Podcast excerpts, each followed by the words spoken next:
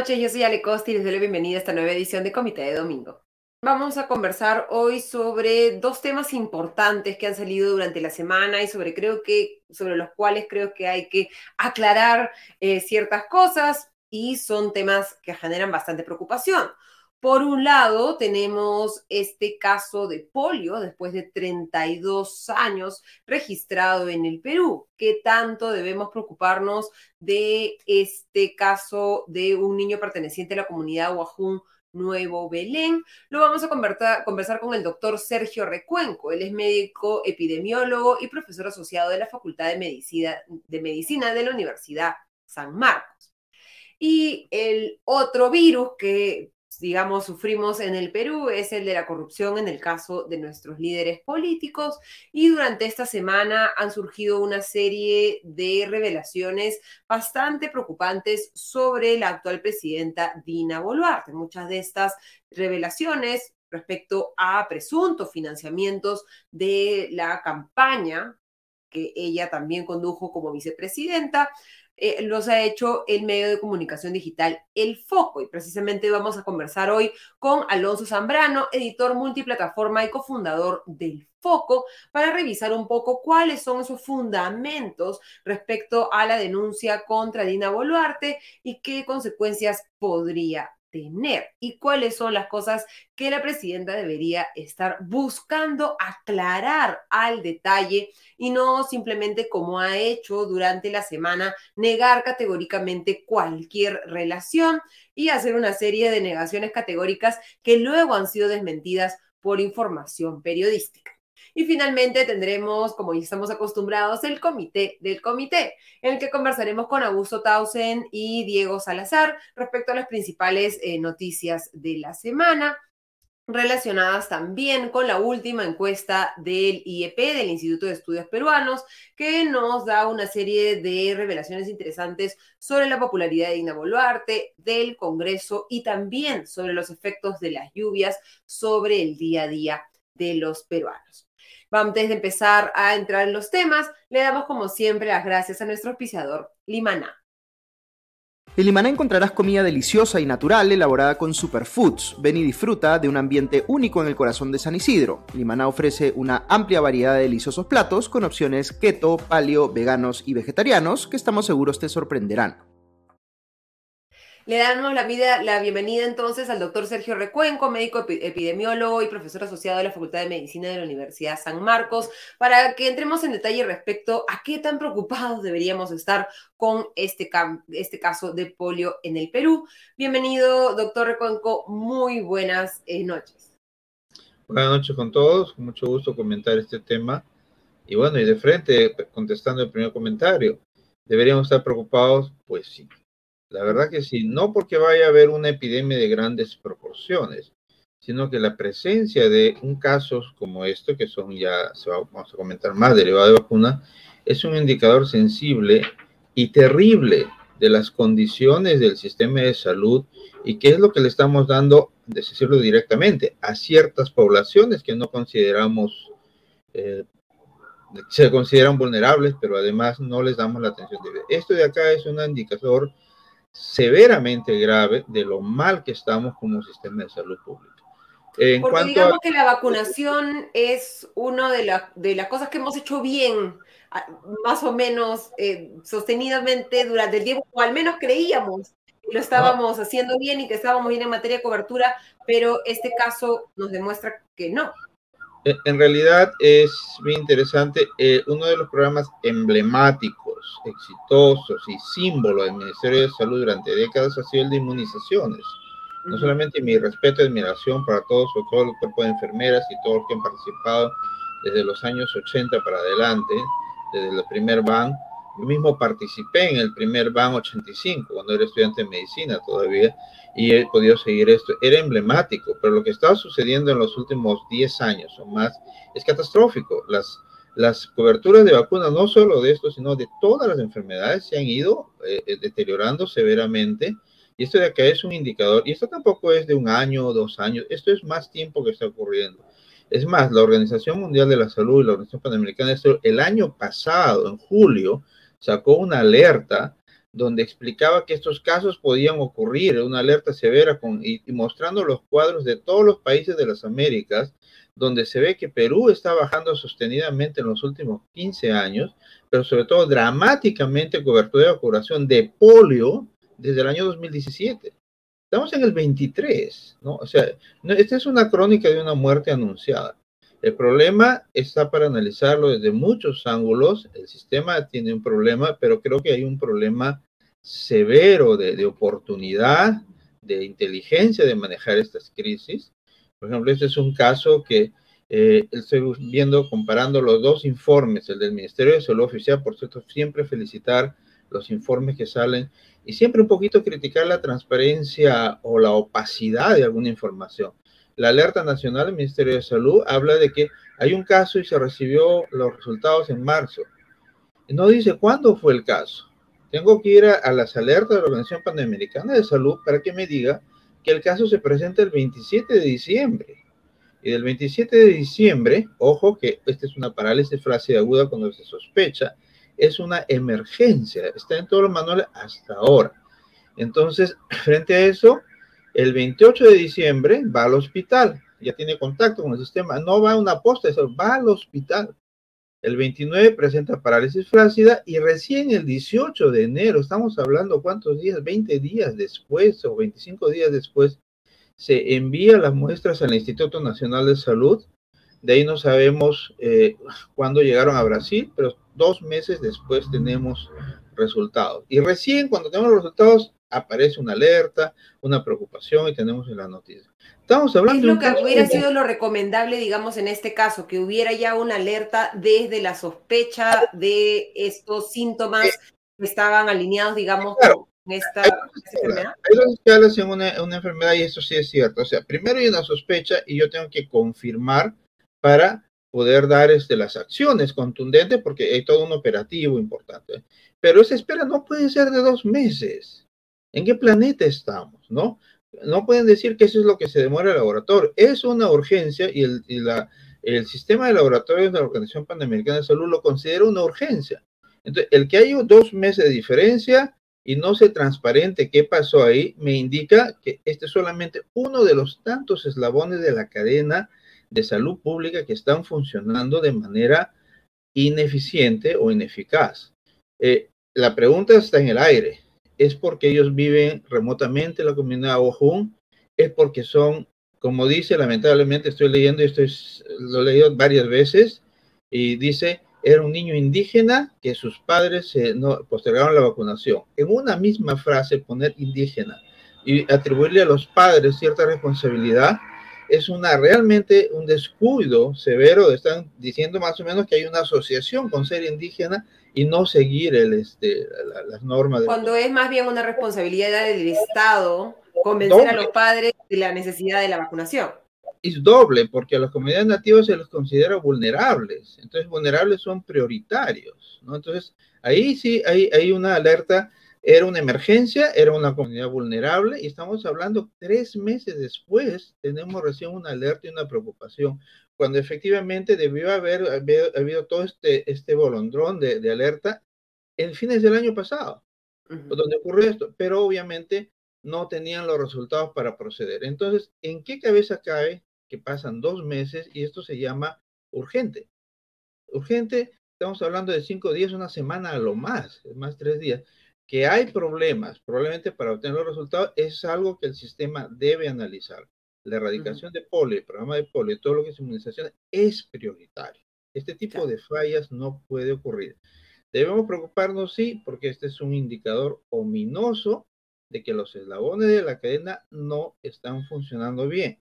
Y esto no es de ahora, este es algo sistémico que viene ya de mucho tiempo y que por, por supuesto tiene varios niveles de de factores que influencian, empezando desde la gobernanza, la descentralización, las capacidades, la falta de meritocracia en los funcionarios de confianza, desde el nivel central hasta el nivel este, local, hay niveles de impericia, la inestabilidad, los cambios, de repente la poca importancia en las prioridades, y el entender mal el tema de, si son nativos o no, son ciudadanos de primera o segunda clase, como alguna vez se habló, son ciudadanos vulnerables que nos ponen en las noticias. Miren, yo veo otras cosas como, como Ravi siempre ha dicho, un solo caso puede no parecer importante dentro del país, pero es un escándalo internacional, como ahora que hemos entrado a la estadística. Eh, ¿Debemos ser alarmistas? No. Debemos entender que esto probablemente está aislado, que, eh, que, efectivamente hay paquetes y bolsones de, de, coberturas bajas, sobre todo en zonas alejadas. Debemos entender que hay dos niveles de problemas con las comunidades nativas. Uno, la falta de confianza en el Ministerio de Salud, probablemente desprestigio de la vacuna. Entonces, ¿dónde está el plan para afrontar eso de parte del Ministerio de Salud? ¿Existe una contingencia para mejorar la confianza de la población en las vacunas y en el sistema? Son años que vengo trabajando, como digo, en, comunidades amazónicas sobre estos temas y el tema de la confianza y de a quién consultan primero sigue siendo una de las razones de demora de atención. No puede ser eso para siempre. Tiene que haber una forma y un enfoque técnico científico. Hay mucha gente muy preparada, pero múltiples factores hacen que tengamos que repetir estos incendios relativamente. Ahora, esta es una cadena de situaciones, hemos visto no hace muchos meses unos meses eh, o un año, lo de, lo de difteria, lo de sarampión, hemos tenido el tema de Guillain-Barré, tenemos emergencias continuas. ¿Qué es lo que le falta al sistema para poder una área emblemática como inmunizaciones, lograr el, nivel que lo tuvo antes, es, debe ser un tema de reflexión profunda y para todos de, priorización en la agenda, ¿no? Porque finalmente lo que estamos viendo es que precisamente se han hecho malas cosas. ¿Qué se conoce hasta el momento de este caso en particular? Y no sé si nos puede ayudar a entender mejor esta diferencia entre el poliovirus salvaje, que es lo que el Ministerio de Salud ha descartado que esté en el Perú, y la parálisis flácida, que es lo que al parecer se ha indicado o se ha encontrado en los análisis de eh, este, este niño. Bien, vamos a diferenciar. Parálisis flácida serían todas las polios, todos los casos de polio, es uno de los casos de polio. En lo que se diferencia al identificar el virus es cuál es el origen. Si es lo que llamamos poliovirus salvaje, es decir, eh, que la epidemia de, polio eh, continúa o, ha rebrotado, y eso no ha ocurrido porque se ha eliminado la polio del Perú hace varias décadas, eh, o es una, un caso derivado de las vacunas. Entonces, en los casos derivados de las vacunas, eh, la pregunta es ¿por qué? ¿Acaso una vacuna de enfermedad? antes de que nuestros este, amigos que no les gusta la vacuna empiecen a elaborar, existen diversidad de vacunas. Y esta es una vacuna histórica que tiene dos versiones, la versión oral y la versión inyectable. La versión inyectable por muchos es mejor Perú no la usa, sorpresa, a pesar de que sabemos que hace dos gobiernos fue autorizada, pero no sigue usando la vacuna oral. Entonces puede haber dos tipos de, de, problemas de polio. Por tomar la vacuna, una persona que hace eh, polio por la vacuna puede ocurrir eso, y eh, la persona no vacunada que se contagia de un virus vacunal que ha mutado y que recupera la patogenicidad y que resulta que este paciente puede ser, eh, bueno, no está vacunado, además podría ser que tenga inmunodeficiencias, que no parece ser el caso de... Eh, con, la información que tenemos hasta el momento. Sí, ahora ah, otra cosa que debemos saber, el 72% de los casos son asintomáticos. La pregunta es, eh, creo que debe ser clara, esto no ha empezado ayer. ¿Cuántos años está circulando este virus en poblaciones no vacunadas que están mutando, porque tiene que replicarse, recuperar patogenicidad y pasar a una persona no, no vacunada y tener. ¿Puede, puede ocurrir eso eh, en un mes? No, un año no. Esto está ocurriendo bastante rato, ¿no? tenemos bolsones de, población no vacunada y está circulando. Entonces, eh, ¿esto sucede con la vacuna inyectable? No. No, con la vacuna inyectable puede haber otro tipo de, de problemas, pero no sucede con la vacuna de oral, que es la que usamos, puede ocurrir este tipo de, porque es un virus vivo, es un virus vivo, puede estar atenuado. En cambio, el, el, virus que es en la vacuna inyectable es un virus inactivado, que es la que sería ideal, sobre todo si pensamos en poblaciones vulnerables y todo lo demás. ¿Por qué a pesar de que habíamos avanzado en esa decisión hace dos gobiernos se ha retrocedido? Es algo que quien tendrá que explicar tendrá que explicar, pero esto no puede quedar como que es la culpa del, del, de, de los padres que no lo querían vacunar, la culpa porque es nativo. No, este es el sistema que ha construido esto y bueno, lamentablemente, como siempre, no vamos a responder a nadie, porque aquí hay responsabilidades en declinar las vacunas, en no priorizar la vacuna. Una declaración de mejoraremos la vacuna, como acaba de salir el día de ayer, no es suficiente. Hay que poner el presupuesto, hay que poner el personal, hay que reactivar, sobre todo en las regiones, y sabemos que en las regiones hay personal muy, con mucha mística que sigue trabajando, sobre todo después de de, la pandemia y de la cobertura se fueron al piso, han trabajado intensamente. Pero este es un problema que viene de mucho tiempo. No hay dinero para comprar la vacuna, no hay para logística, no llega, hay problemas de diferentes tipos. Eh, el nivel central prioriza el incendio de turno, llámese dengue, fenómeno del niño, Guillain-Barré, lo que sea, etcétera, y nos olvidamos de esta muestra que está en el espacio por dos meses y seguimos llamando a la urgencia. Realmente es, cada una de esas emergencias deben servir no solo para decir, bueno, no, no es un virus salvaje, no pasa nada, es de la... Acá todo, todo tranquilo, acá no, no hay nada que ver, ¿no? Esa actitud de minimizar puede ser políticamente conveniente, no hablo de político gobierno, sino porque todos estamos bien, nadie ha fallado, siempre es algo, algo que no pone en riesgo los cargos de nadie, Pero al mismo tiempo no aseguramos que se solucionen los problemas que se tienen que solucionar. Acá este, claro, es una indicación catastrófica de que el sistema tiene problemas graves y el minimizar, no, no reconocer el problema, solamente permite que se ponga debajo de la alfombra y solo se empeore el problema. si es que empezamos a tomar medidas hoy, si, digamos, poniéndonos en una actitud optimista, aunque no hay mucho fundamento para, para tenerla, ¿En cuánto tiempo, si desde hoy se, se, hace un esfuerzo por recuperar esos niveles de cobertura que ya hemos tenido en el pasado y por lo tanto está demostrado que es posible con los recursos y las capacidades que existen en el Estado peruano, ¿en cuánto tiempo podríamos recuperar esos niveles de vacunación óptima que nos permitan asegurar que este tipo de, de virus como la polio no van a seguir afectando a los niños en el país? Pero es, directo, si, las coberturas se cuentan anualmente y lo que quiero mostrar es altas coberturas en los, puntos críticos, eh, en este año tengo que trabajar intensamente y tengo que continuar intensamente. O sea, son dos lados. Uno, financiar el ahora, que es uno de los grandes problemas. Estamos con muchas emergencias. Ese es el problema de no tener la previsión se sigue gastando, se sigue gastando, entonces cuando ya tenemos esto tenemos que priorizar, ¿qué es más importante? ¿Los, los, los deslizamientos por, por, las lluvias o tenemos este problema? E, esa es, esa es la situación de decisión que de, de, los, que les toca este, esta responsabilidad. Pero las previsiones vienen los años anteriores, estamos diciendo el año pasado, ya hay una advertencia de que tenemos estas caídas severas de vacunación, sobre todo de polio, desde 2017, está el cuadro, ahí está la vista en el internet, en julio ha llegado esta alerta para todos los países y está Perú dramáticamente señalado, pues el año pasado se debía poner los recursos para poner ahí y las metas.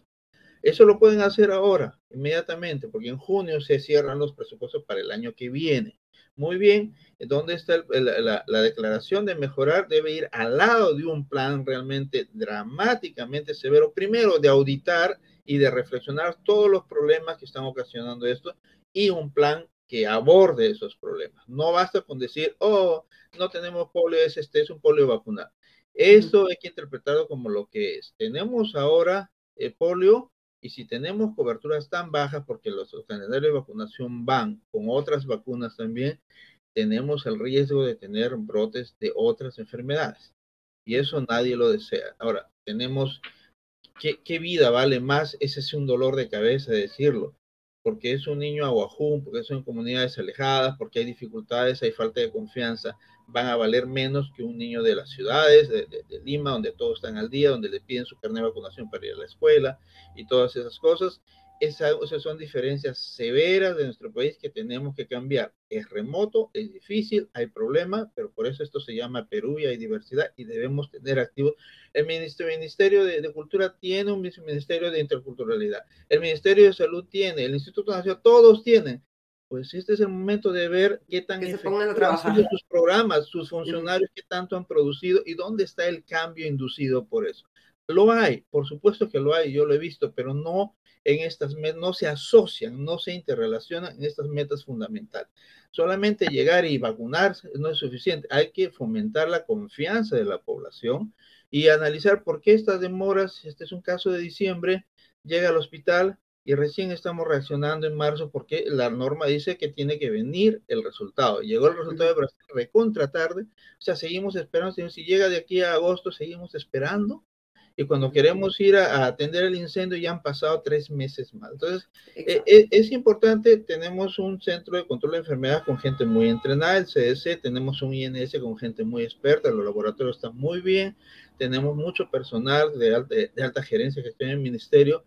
Lo que pasa es que todos actúan de manera fragmentada. Y esto es, es un clásico del Perú, ¿no? Viene gobierno tras gobierno, la, la interrelación de, de la, de la, en las emergencias parece ser quién reacciona de, de, la, de, la, mejor manera, pero de manera separada.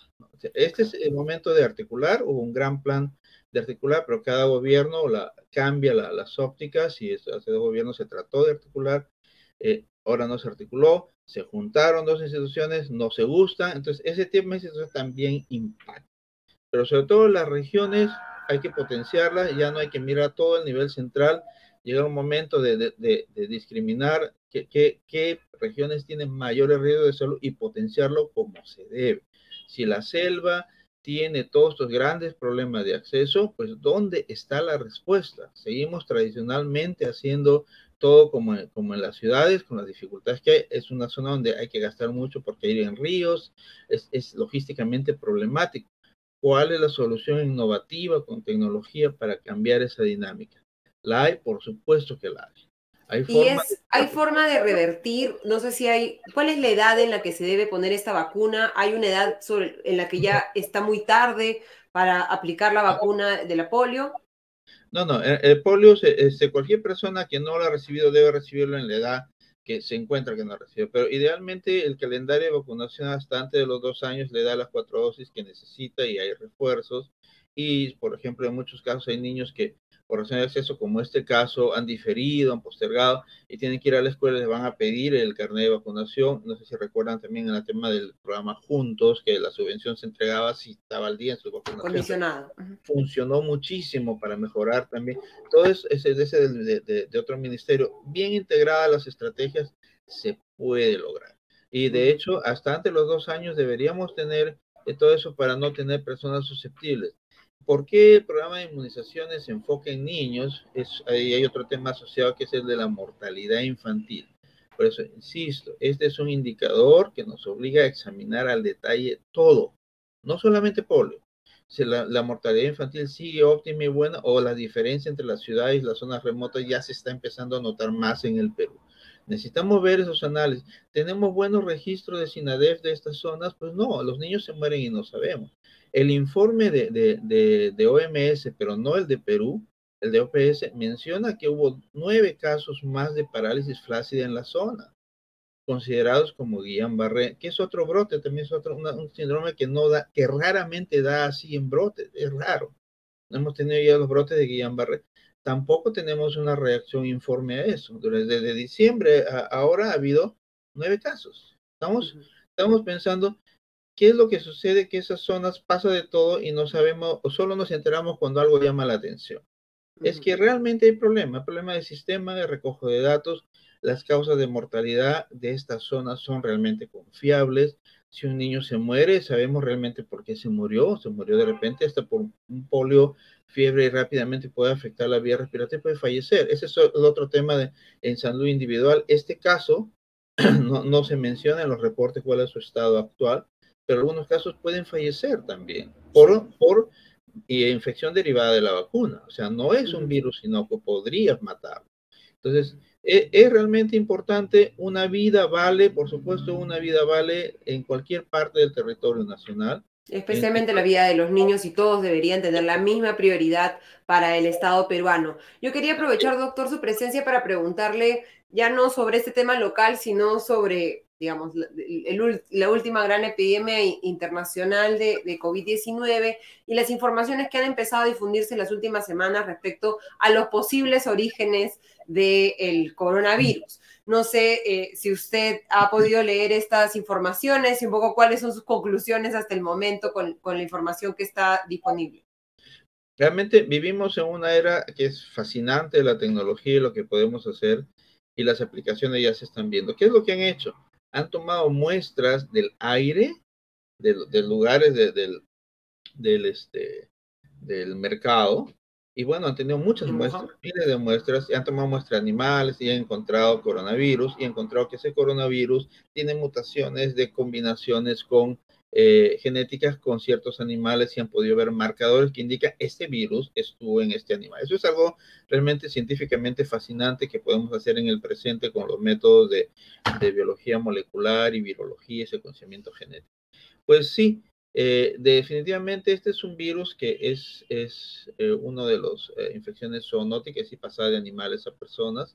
en el camino a las personas tiene que haber un reservorio, tiene que haber una especie intermediaria o reservorio que lo pase al ser humano, tiene que estar en contacto. ¿no?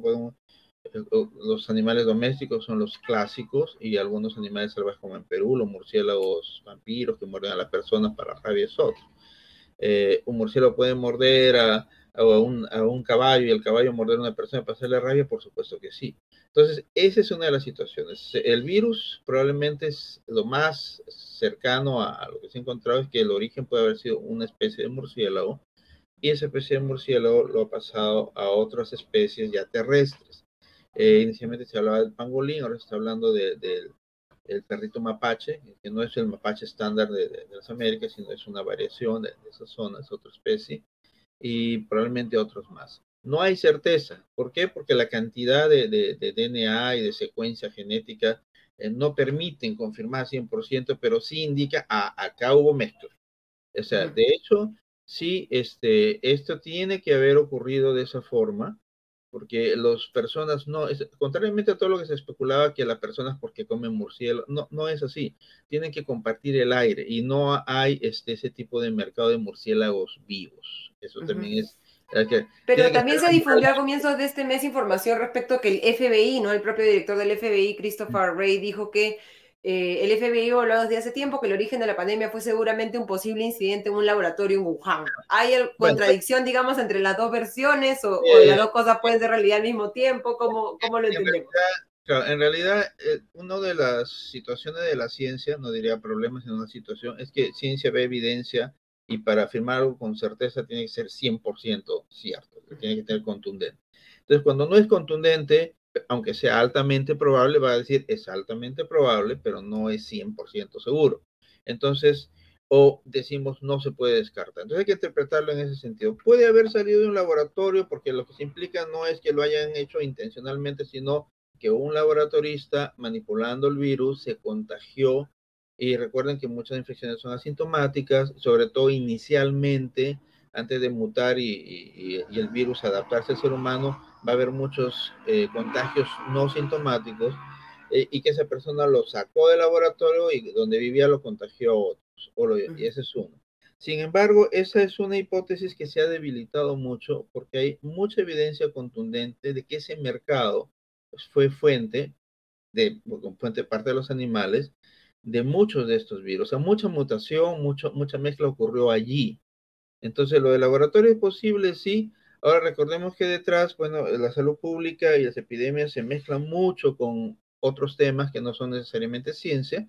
Recuerden que en algún momento hubo la idea del presidente anterior de Estados Unidos hacerle un juicio a China por las vacunas y entonces las oficinas estatales tratan de generar evidencia, que es lo que usarían en el juicio. Entonces, si logran eh, ver que era una negligencia o es intencional, el juicio tiene como su evidencia legal. En ciencia no, en ciencia no podemos descartar, necesitamos ver realmente de dónde vino. El comité que ha ido de OMS dos veces no ha podido descartar la posibilidad de laboratorio, pero no mucho menos la ha confirmado. Y más bien ha dicho que es altamente probable que venga de, una, una, este, una transmisión natural de animales y que ha pasado a personas. ¿Cree usted que alguna vez tendremos la respuesta final, digamos, definitiva, o en este caso vamos a tener que convivir siempre con la incertidumbre? Es que en, ciencia, justamente cuando yo no puedo probar, yo estoy seguro que, que, es cierta, solo cierta de esas respuestas, es así, pero no lo tengo al 100%, como científico no puedo afirmar. Pero yo sé que eso es. ¿Qué es eso? Entonces, yo, yo, yo me quedo con la, la alternativa de que esto fue una mutación natural, pasó a animales y por el mismo hábito eh, porque este es el mismo fenómeno, si bien lo hemos visto dramáticamente en la pandemia, catastróficamente, ocurre con muchas otras enfermedades y les comento, ocurre en la selva, ustedes van al, al, al, mercado de Belén y ven la cantidad de majás, que es un animal que no es regulado, que no tiene expensión, pero lo comen mucho y que tiene parásitos, ¿no? Entonces, y que, y que puede transmitir este, una, una forma de, de parasitosis grave y que podría haber eso. No, no hay muchos estudios al respecto, pero sí encontrados. Entonces, ese tipo de, de pasar este, enfermedades a los seres humanos ocurre siempre justamente por los hábitos. Las personas están invadiendo el hábito, no solo en Amazonía, en todo el mundo, bosques de, animales salvajes, y después el contacto con esos animales hace que haya un intercambio de flora eh, microbiana, eh, inclusive en las fuentes de agua, en la fuente de alimentación, o en las casas, o con las mascotas y a esos intercambios generan mutaciones e infecciones. Realmente hay, hay muchísimo, muchísimo más. Eh, algo tan trivial, no sé, por ejemplo, aquí en Lima hay estas infecciones por garrapatas que tienen los perros, que tienen unos microbios que se llaman y Borrelias. Se encuentra evidencia en personas, enfermedades que no, no son usuales acá, lo más probable por una garrapata intermediaria de los perros. Tenemos una gran cantidad de población canina que aparentemente pues es, es inocuo, está bien cuidada, pero va a los parques y los perros callejeros pueden pasarle esas garrapatas. Y es posible. Afortunadamente no ha causado grandes epidemias. O sea, el, el tránsito de, de, de, patógenos de animales a personas y, ojo, algo que se llama zoonosis reversa, viceversa, está muy activo. Sino que no le estamos prestando la debida atención porque aparentemente no genera eh, impactos dramáticos. Este, sí hay que prestarle atención a lo que está ocurriendo en Amazonía, se está deforestando, la minería ilegal, está cambiando la ecología y está desplazando dramáticamente a fauna de, de, de su hábitat a estar cada vez más cerca de las personas. Eso no es bueno. Es, uh -huh. Lo que hemos visto en China solamente es una de las muchas posibilidades que puede haber. Los, los animales salvajes tienen sus propios eh, flora microbiana que si bien muchos no le hacen nada a las personas, hay muchos que sí, y están muy Exacto, bien. Y generamos riesgos constantemente por este, este, este mayor contacto. Le agradecemos, doctor, por habernos acompañado esta noche en Comité de Domingo y por traernos estas alertas que deberíamos estar y estas preocupaciones que deberíamos estar constantemente teniendo respecto a qué nuevos riesgos nos estamos enfrentando, o más bien qué riesgos que ya pensábamos haber superado vamos a tener que enfrentar nuevamente por las deficiencias de las estrategias desde el Estado. Muchísimas gracias, doctor. Hasta la próxima. Gracias por la invitación. Con mucho gusto participar. Bueno. Muchísimas gracias. Ha sido el doctor Sergio Recuenco, médico epidemiólogo y profesor asociado de la Facultad de Medicina de la Universidad San Marcos. Y ahora le vamos a dar la bienvenida a Alonso Zambrano, editor multiplataforma y cofundador del Foco, a quien le agradecemos también su presencia en Comité de Domingo. ¿Cómo estás, Alonso? Muy buenas noches. Hola, hola Ale, muchas gracias por la invitación. Bueno, el foco ha estado en el foco de la noticia esta, esta semana, desde sí. el fin de semana pasado, con estas revelaciones respecto a la presidenta Dina Boluarte, revelaciones que han tratado, hasta el momento está tratando de hacer un poco de control de daños el Ejecutivo, creo, y, y creo que podemos compartir esa idea de manera eh, bastante poco estratégica y bastante poco eh, exitosa. Cuéntanos un poco, un, si nos puedes hacer un resumen un poco de los hallazgos y cómo han visto ustedes esta reacción de parte de la presidenta Dina Boluarte a las revelaciones que han hecho sobre el financiamiento de los gastos de Dina Boluarte durante la campaña presidencial. Bueno, sí, nosotros hemos publicado una serie de, reportajes eh, que, explican diversas relaciones de la, de la ahora presidenta Dina Boluarte con eh, empresarios, con eh, militantes y personajes que la ayudaron en la campaña de Perú Libre en el 2021. Dos de los personajes más importantes eh, es justamente su ex asistenta, eh, Maritza Sánchez, y el empresario Henry Shimabukuro. Y justamente en esta relación es donde eh, se, de acuerdo a lo que publicamos en el foco, se van derivando una serie de eh, informaciones, omisiones que luego, por supuesto, se han ido desmintiendo. En primer lugar, eh, eh, lo que una de las primeras revelaciones es que el señor Henry Shimabukuro había eh, financiado, puesto dinero y aportes a la campaña de Perú Libre a través de ella. Sucede que en, en, el 2021, la primera vuelta electoral Perú Libre tenía financiamiento, por supuesto, como se sabe ahora en las investigaciones, por el tema dinámico del centro. Pero en la segunda vuelta ese financiamiento se corta y es donde empiezan a aparecer una serie de figuras y empresarios que eh, financian la campaña. Muchos de ellos ahora se, dieron a conocer por el caso, el caso de Samir Villaverde, ¿no? el caso de empresarios constructores, y uno de ellos, eh, que hasta el momento había pasado desapercibido, era Henry Shimabukuro, quien luego terminó como un asistente, una especie de agente en las, en las sombras de Pedro Castillo. Henry Shimabukuro obtiene, llega a ser eh, tan cercano a Pedro Castillo porque había justamente dado aportes de campaña eh, gracias a, su llegada y a su vínculo con el entorno de Dina Boluarte.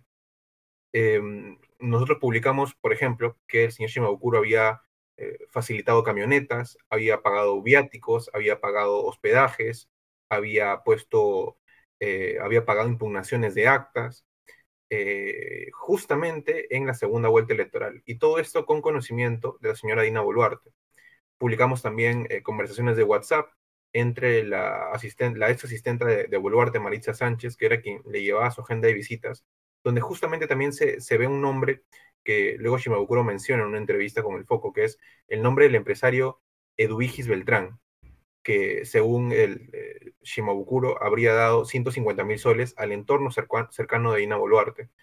Esto, eh, según Shimabukuro, para obtener ciertos beneficios en el MIDIS. Ahora, si uno por ejemplo, ve los programas de Caliwarma, uno va a ver que los productos Beltrán son vendidos en este programa.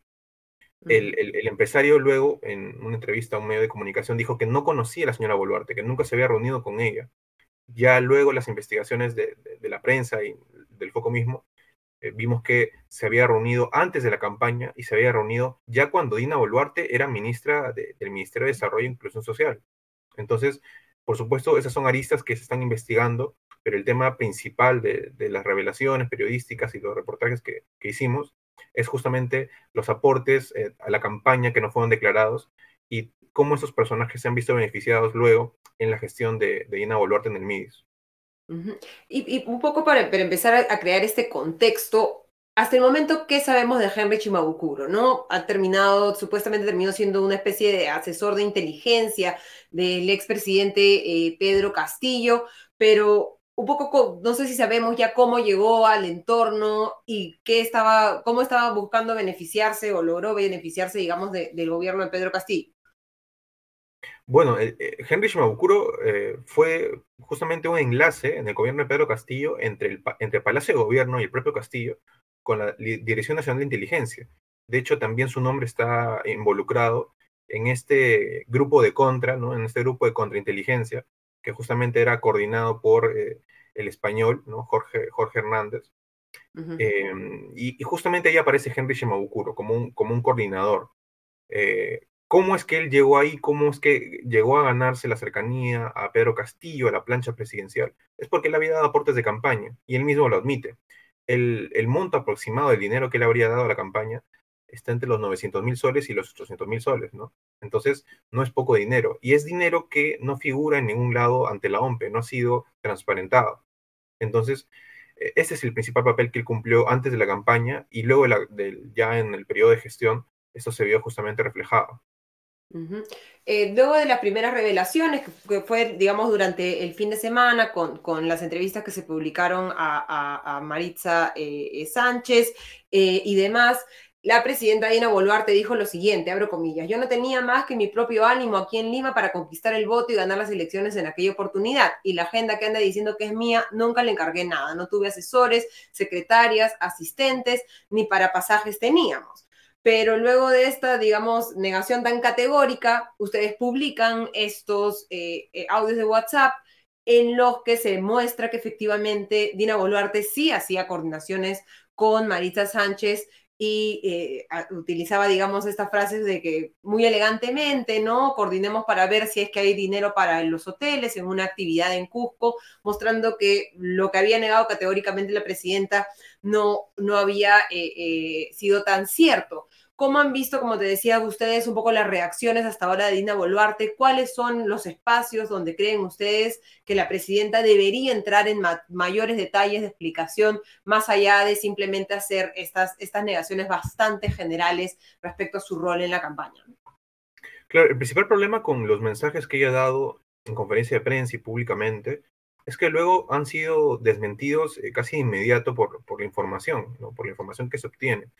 Una de ellas fue, como mencionaste, Ale, es el tema de la, de la agenda. Ella dijo que nunca le había, encargado a su, a su asistente, Maritza Sánchez, eh, llevar una agenda de ella, de sus reuniones. Eh, entonces luego nosotros publicamos justamente un WhatsApp donde ella misma le envía, después de la campaña, un mensaje a, a Maritza Sánchez y le dice, ordena la documentación de la campaña y no te olvides de la agendita, ¿no? También la agendita. Entonces, eh, no, no es cierto, ¿no? Que, que, ella no tenía conocimiento de esta agenda de visitas. Luego tampoco es cierto que desconocía de la presencia del señor eh, Henry Shimabukuro, porque hay fotos y, ella misma incluso en un momento recuerdo una declaración, una primera declaración que dio, era que el señor Shimabukuro en las fotos que aparecía con ella, eh, sabían de, eran porque era una de esas personas como cientos y miles de tantas que se acercaban eh, ocasionalmente con los candidatos de la plancha presidencial y se tomaban fotos, ¿no? como si estuviera circulando, y fue una foto espontánea, casual. Pero luego uno en los WhatsApps ve que la señora Boluarte era completamente consciente de la presencia de Henry Shimabukuro. Publicamos unos WhatsApps donde se ve que la, entonces este, candidata a la vicepresidencia eh, justamente le, Marisa Sánchez le informa, le dice, el ingeniero Henry ha comprado una torta para tu colaboradora, eh, para que la saludes por su cumpleaños. Entonces, eh, la señora Boluarte mire, ve ese mensaje y lo responde. Y en, la, en, ese mensaje está la foto de Shimabukuro. Entonces, hay una serie de mensajes que justamente contradicen su versión y que, bueno, ahora se deben esclarecer de acuerdo a las investigaciones.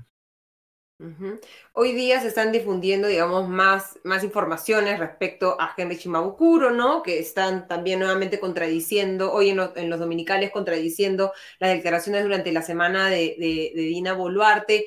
Eh, ¿Tú crees que estas, digamos, generalizaciones en las respuestas que ha tenido hasta ahora la presidenta eh, Boluarte nos pueden, digamos, permitir entender que efectivamente hay algo más en esta, en esta historia que lo que se conoce hasta el momento? ¿Y qué consecuencias crees que, tú, que, esto podría tener en un contexto en que al parecer Dina Boluarte tiene un blindaje, digamos, en ciertas bancadas del Congreso que antes eran de oposición a Pedro Castillo, ¿no? ¿Cuánto le puede durar un discurso de ella decir, o sea, como diferenciarse mucho del gobierno del presidente Pedro, del expresidente Pedro Castillo, cuando ella fue ministra de Desarrollo e Inclusión Social durante todo el, gobierno, con todas las denuncias de corrupción que se conocían y se difundían y sobre las cuales ella no tomó ninguna decisión eh, eh, para, digamos, separarse del gobierno.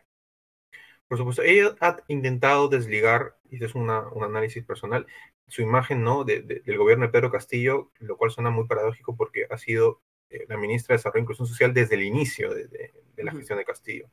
Hasta el es decir, pasaron varios meses, eh, varios eh, premieres pasaron y ella se mantuvo en el cargo.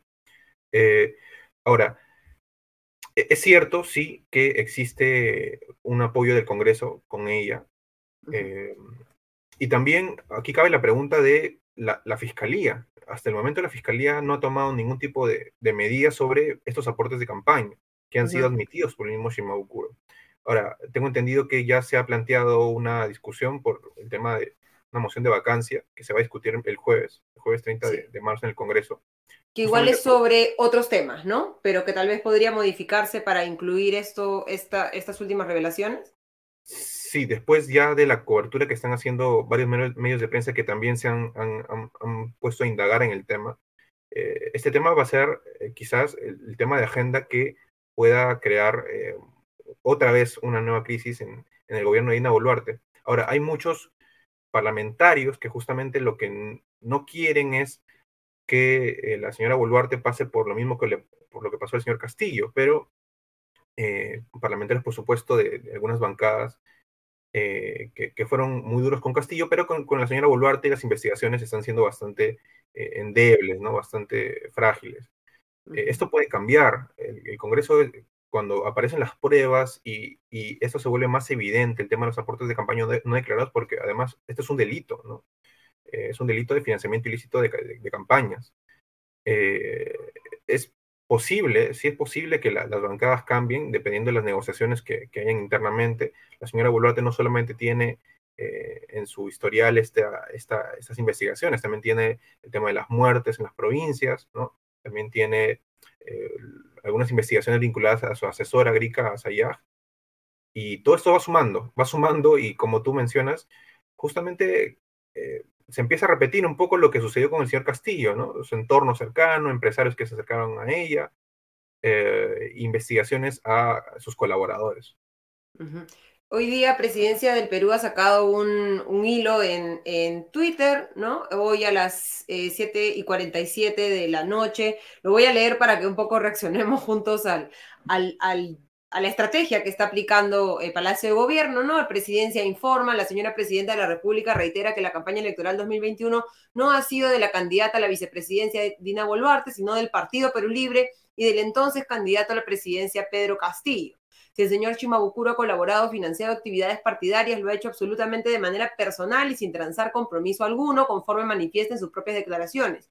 No ha existido ningún tipo de negociación, pedidos o favores por parte de la señora Boluarte. La entonces candidata a la vicepresidencia no ha recibido dinero alguno de ese señor ni de nadie. La señora presidenta rechaza enfáticamente esta oscura maniobra, política que pretende manchar al gobierno constitucional, a la democracia y la institucionalidad con dichos y sin pruebas y señala que es evidente que el señor Chimabukuro pretende distraer o desviar la atención del proceso que tienen de la Fiscalía de la Nación por ser parte del gabinete en la sombra que convirtió con el hoy preso Pedro Castillo.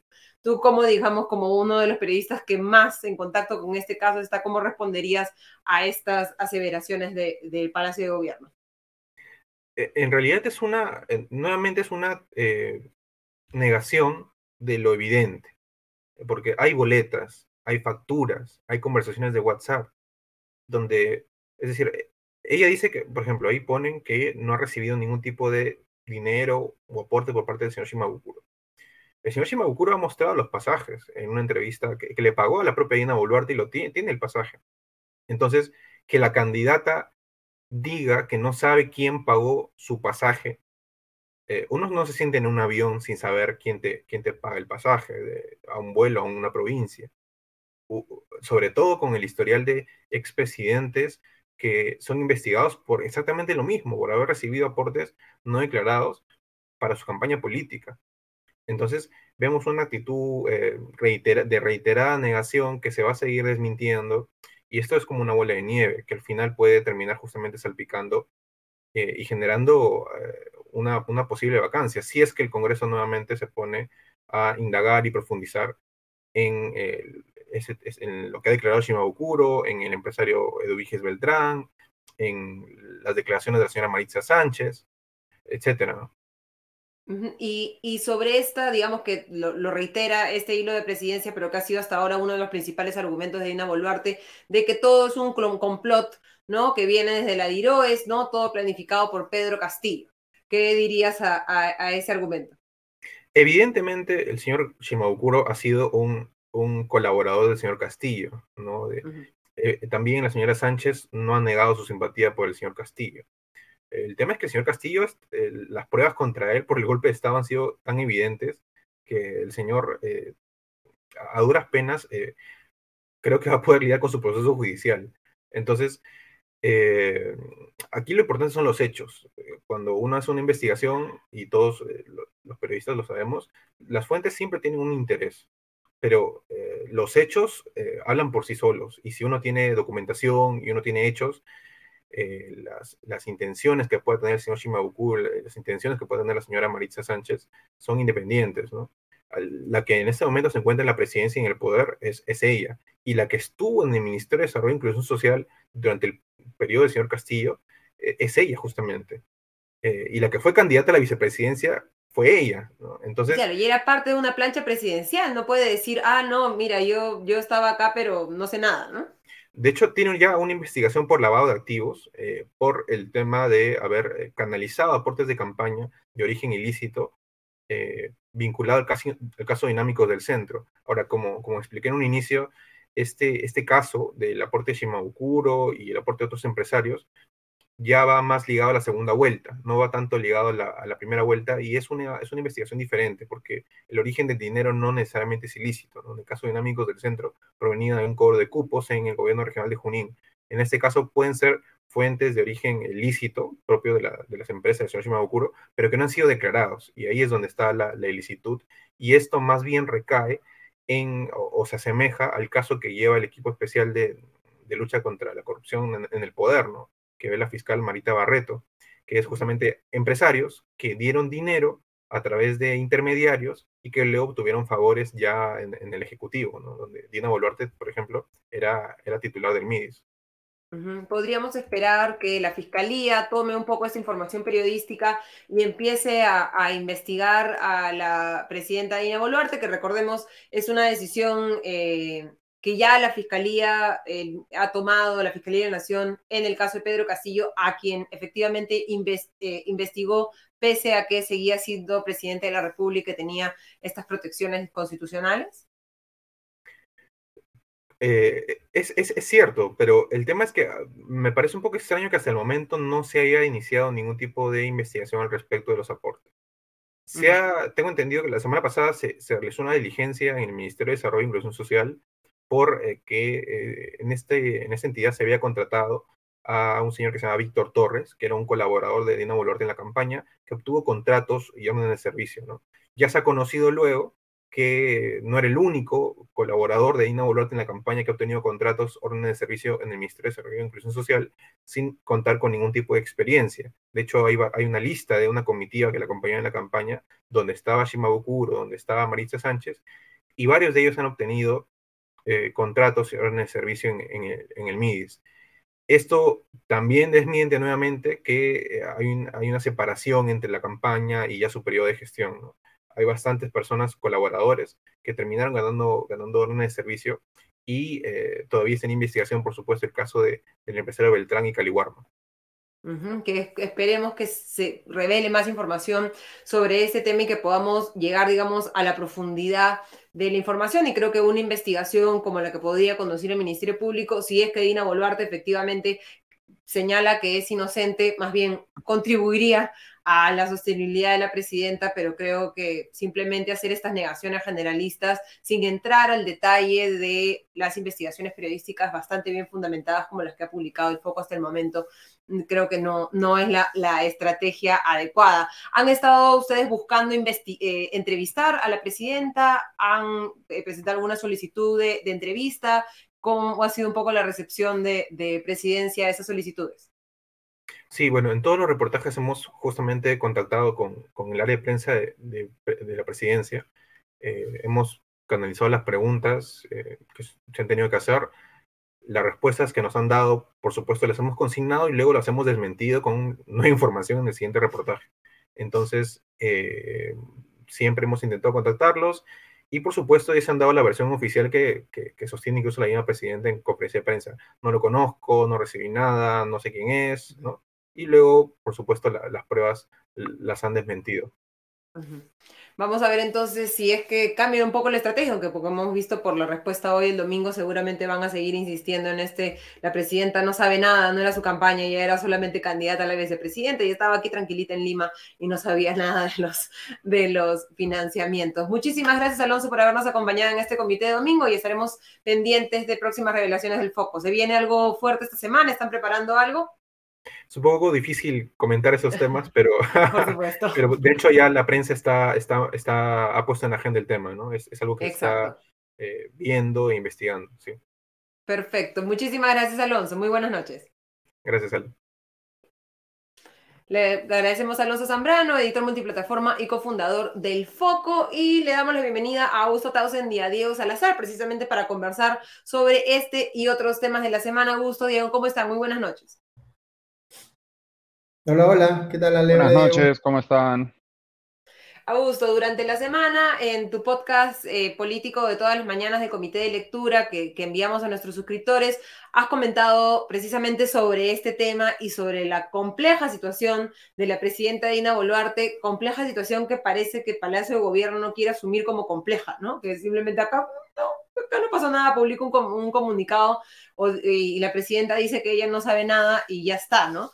Como vemos un poco la muñeca, que, creo que no hay mucha política de la presidenta Dina Boluarte para enfrentar lo que creo que es, además del tema de las protestas, el primer gran escándalo de corrupción que ha tenido que enfrentar Boluarte. Sí, yo, yo veo ahí eh, como una suerte de continuidad en una actitud que también era bien evidente en el gobierno de, Castillo, que es ante cuestionamientos muy evidentes, digamos, eh, hacer como si no existieran, ¿no? Como si no hay ninguna obligación de, como si no hubiera ninguna obligación de rendir cuentas o declarar algo, este, hacer básicamente como que la objeción no existe, ¿no? Y eso ocurre, por un lado, en el tema de las protestas, como lo hemos conversado varias veces, ¿no? Y hay, hay una discusión ahí abierta eh, relacionada a lo que ocurra cuando, por ejemplo, la OEA emita su informe, ¿no es cierto? Este, y hay, por supuesto, también, eh, o se ve esa misma actitud respecto de los cuestionamientos por la vinculación de Henry Shimabukuro con la campaña, ¿no?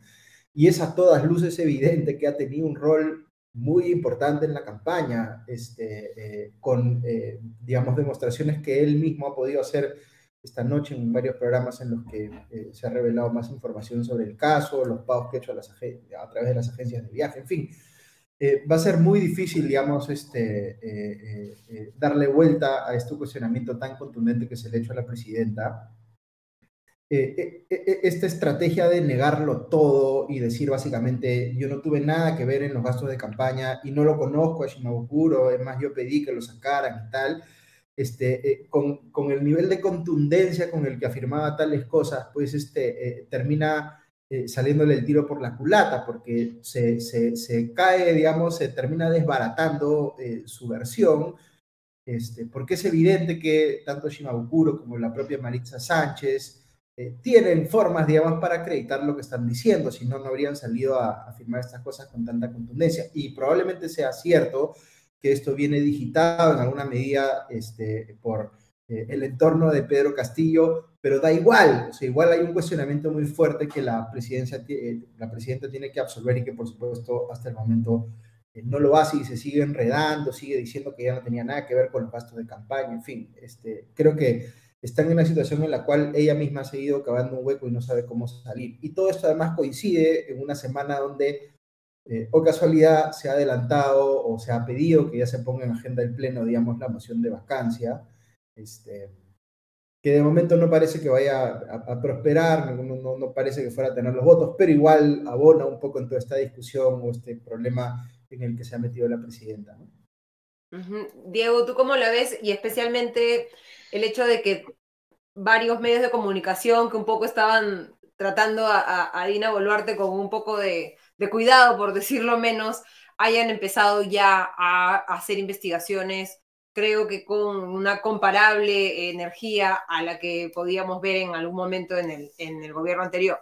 Sí, o sea, creo que evidentemente no es coincidencia que estemos en un momento en el que eh, hemos pasado el pico de lo que fue la protesta social, o lo que es la protesta social, que sigue eh, ocurriendo, pero ya muy concentrada y enfocada en puntos específicos del país, en, ¿no? la Sierra Sur, eh, y que no alcanzan los niveles ni de violencia, ni de cantidad de gente que tuvieron hace un mes o un poco más. eso por un lado. Y por otro lado, pues hay eh, supongo que es, y si vemos los datos de la encuesta, ¿no? Publicado hoy día por el IEP, pues, o sea, Boluarte es una presidente aún más impopular que Castillo, ¿no? Entonces, digamos que los medios, eh, pues si bien han estado, digamos, intentando defender de alguna manera la institucionalidad, ¿no? Eh, eh, en su visión, ¿no? Podemos discutir si esa defensa es adecuada o no, etcétera, eh, pero digamos que ha habido, como si ha habido cierto silencio durante un cierto tiempo y una suerte de luna de miel mediática y eso oficialmente ya llegó a su fin y la situación de la presidenta Boluarte si era complicada antes del inicio de, este, de esta emisión nuestra de hoy, lo es ahora mucho más, ¿no? El señor Chimabukuro ha aparecido hoy en punto final, ya, ¿no? Ha hecho su tour mediático el señor Chimabukuro desde la exclusiva de, bueno, primero eh, con, en el, no salió en el foco, pero ahí aparecieron ciertas informaciones, luego ya dando una entrevista a Epicentro, y hoy directamente ha, mostrado documentos, ¿no? Ha aportado información que me imagino que es con la que también estará colaborando con la fiscalía o con alguna instancia eh, judicial. Eh, ha mostrado el dinero, o sea, ha comprado pasajes de avión, digamos, es, muy fácil de rastrear y él los ha, los ha mostrado ahí en pantalla, ¿no? Entonces, eh, esto que decía Augusto, ¿no? Seguir haciendo como que no existe en esta, que como que no, si, si tapamos el sol, el sol no está ahí, pues eh, es absurdo. Y ese hilo de Twitter que ha publicado hoy día la presidencia, para empezar, y esto ya lo hemos comentado en su momento durante el gobierno de Castillo, cuando el, tanto el, presidencia como ministerios hacían uso de las cuentas oficiales de las instituciones para esto, se les criticaba con dureza y con justicia. No se debe usar cuestas institucionales para defender a las personas al mando de, esos, de esas instituciones. Eso está mal. No es ilegal, pero está mal. Hoy, no solo, y bueno, aparte de eso, el hilo de Twitter publicado por presidencia no tiene ningún sentido. O sea, la presidenta Boluarte fue candidata de una plancha presidencial. Que ella fuera eh, le gustara más o menos el partido es absolutamente irrelevante, ¿no? Y además hay evidencia, hay mensajes de texto intercambiados entre ella y, unas, y personas cercanas a ellas que demuestran que ella sí estaba al tanto de los gastos de campaña. O sea que de, encima están mintiendo no solo están haciendo mal uso de una cuenta institucional, no solo están mandando un mensaje absolutamente ridículo, sino que además están mintiendo desde esa cuenta institucional, ¿no? Entonces yo creo que se le viene una semana muy complicada a Boluarte. Paradójicamente, con todo lo que ha pasado, probablemente va a ser la más complicada hasta ahora de su, de su mandato, porque esto ya es una acusación seria con, con, digamos, con, con documentación que la respalda y evidentemente el Congreso, que es, tan, que es aún más impopular y es el único sostén que tiene la presidenta Boluarte, eh, no se va a quemar por ella. Eso ya saben, eso yo creo que debe estar claro para cualquiera, ¿no? Llegado el caso, fue como, ah, no te conocemos. ¿No? Sí, ¿tú quién eres? ¿Quién eres? No, no grabó este número, perdón. ¿Quién Exacto. Yo me imagino que los chats del Congreso deben estar ardiendo en estos momentos, ¿no? Claro, para ver si, digamos, se, aferran a, la roca de Dina Boluarte o la, o la dejan caerse sola, ¿no? Y eh, mencionabas la encuesta del Instituto de Estudios Peruanos que nos muestra, digamos, esta altísima desaprobación de Dina Boluarte. En la última encuesta de marzo vemos un 78%, no podemos hablar, digamos, de, incremento eh, estadísticamente em, significativo debido a que está, digamos, dentro del margen de error, pero vemos claramente que no está aumentando la cantidad de peruanos que la aprueban y que si hay algo que está sucediendo es que está, digamos, más desaprobada eh, eh, todavía, ¿no? El la otra roca es el Congreso, ¿no? Solamente un 6% aprueba la gestión del Parlamento y la desaprobación llega a 91%, nuevamente la más alta desde que inició sus funciones, que es un récord que está eh, rompiendo desde hace tres meses el... creo que cada, cada medio mes lo rompen, ¿no? a ver si llegan a, los 100, parece que están así queriendo llegar, a, llegar al, al 100%. Y perdona la interrupción, estaba viendo mientras empezábamos un reportaje en Cuarto Poder respecto a este policlínico del Congreso que quieren hacer, quieren hacer su propia clínica privada en las instalaciones del Congreso. Van a conseguir el 100% a este paso, no, no, me cabe duda. Es muy triste, ¿no? fuera, fuera del chiste, esto es muy triste, ¿no?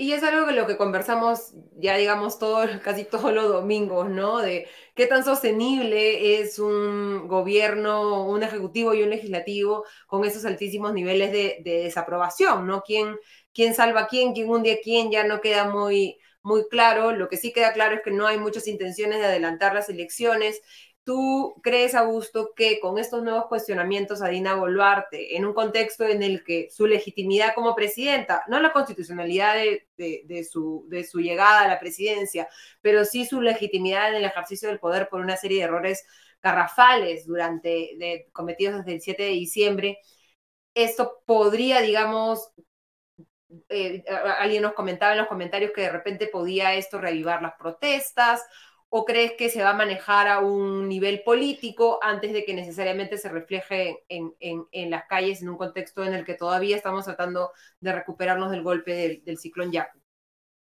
Sí, yo creo ahí, Ale, que hemos tenido en las últimas semanas varias, em, varios escándalos vinculados al Congreso. El Congreso también está buscando de alguna manera eh, despercudirse o salirse del, del spotlight, ¿no?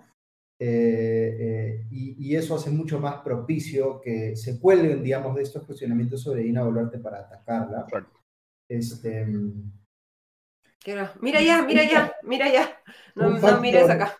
Un factor que yo empezaría a considerar como eh, quizá diferencial de otras épocas en las que el Congreso, digamos, ha tenido niveles de impopularidad altos, pero igual, digamos, ha sobrellevado un poco la situación lo que yo veo ahora es, eh, por ejemplo, eh, se empiezan a ver incidentes de violencia física hacia los congresistas, ¿no? Ese es un tema que es bien delicado este, eh, y, que, y que puede estar generando algún nivel de preocupación en ellos que, no, que va más allá de lo usual, digamos, ¿no? Este, ahora, la, la, lo que, lo que puede en algún momento estar, lo que puede, alguna, digamos, en algún momento eh, incidir en las posiciones que asuma la mayoría en el Congreso es si es que ellos ven la posibilidad de eh, vacar a Dina Boluarte este, y que ello no se, digamos, convierta en un pedido, como pasó cuando cayó Pedro Castillo, en que caiga el Congreso también, ¿no? y lo veo bien difícil ahora, ¿no? O sea, creo que, que, que la posibilidad de que no importa qué pase con Dina Boluarte, el Congreso caiga bien parado, es, es bien complicado. O sea, lo van a intentar, digamos, ¿no? Pero no sabemos con cuán, éxito. O sea, yo creo que sí hay cierta, y han demostrado esto y una y otra vez, que sí existe cierta desconexión de la realidad en los propios congresistas, ¿no? O sea, está, es bastante evidente, eh, y de esto ya hemos hablado en este foro y en distintas ocasiones, en múltiples veces, que parecería a veces que los congresistas, al menos aquellos que tienen una cara más pública y que están declarando constantemente a los medios, eh, solo escuchan a un grupo muy cerrado de personas, ¿no? Y no tienen un contacto, un contacto real con personas fuera de ese círculo y no son conscientes de, pese a que las encuestas lo demuestran, estos hechos de violencia que estamos viendo, que ahí sí, Augusto, yo no sé, porque siempre que vemos estos hechos, yo sí recuerdo, bueno, lo que el famoso conazo a en el Congreso anterior, yo diría que ahí hubo como un quiebre, ¿no? Y eso ya ha abierto los, las, este, las eh, compuertas y se, se, ve con cierta naturalidad. Pero, pero sí, o sea, yo sí creo que digamos, esperar de nuestros congresistas, de estos congresistas, una lectura eh, certera de la realidad o tener una, la perspectiva suficiente para entender todo esto, yo la verdad que me atrevería, o sea, si se están montando una clínica privada en el Congreso mientras ocurre esto, si están Después de que le reclamaron el, la cena, ¿no? El almuerzo, es si se están yendo a celebrar el cumpleaños de un congresista a, cargo de con pasajes, o sea, sí, no, yo la verdad que eh, creo que nos van a seguir sorprendiendo con su nivel de desconexión. Eh, y eso sí, van a, se van a terminar hundiendo, porque de hecho son más impopulares que la presidenta y la gente los quiere menos. Y, ya no vale. Es que la gente no diferencia entre la institución y las personas, ¿no? Entonces al final terminamos fregados porque ya la gente no, no, sé qué tendría que hacer un siguiente congreso para revertir o entrar con un mayor nivel de aprobación que el que nos está dejando o el que nos va a dejar este. Y, ahí hay una cosa, y con esto voy a terminar esto, porque estoy hablando demasiado hoy. Eh, hay algo que sí es bien importante, me parece, y es que hasta hace relativamente poco solíamos hacer esta distinción, ¿no? De, ok, la gente toma el Congreso como un todo y esas, esas, esas eh, cifras de desaprobación y ese odio y tal, pero en realidad uno puede distinguir congresistas o uno puede distinguir grupos parlamentarios que no yo me parece que ya no. Ahora es como una carrera de todos los parlamentarios por hacer mostrarse en su peor versión, ¿no? Yo creo que esa percepción que hasta hace poco nos parecía poder errada, ¿no? De que, ok, no se puede tomar al Congreso como un todo y es errado leer esas cifras y la ciudadanía está leyéndolo mal, pues ya los propios congresistas se han encargado de demostrarnos que no, que sí, que la gente tiene razón. Estos congresistas son así y quieren ser así y todos quieren ser así. O sea, ¿a quién salvamos de esto? O sea, ¿a, quién, ¿a quién podemos decir, no, hombre, mira esto? Y esto es indistinto, eh, o sea, eh, da igual a izquierda o derecha o partido, un partido o el otro partido, ¿no?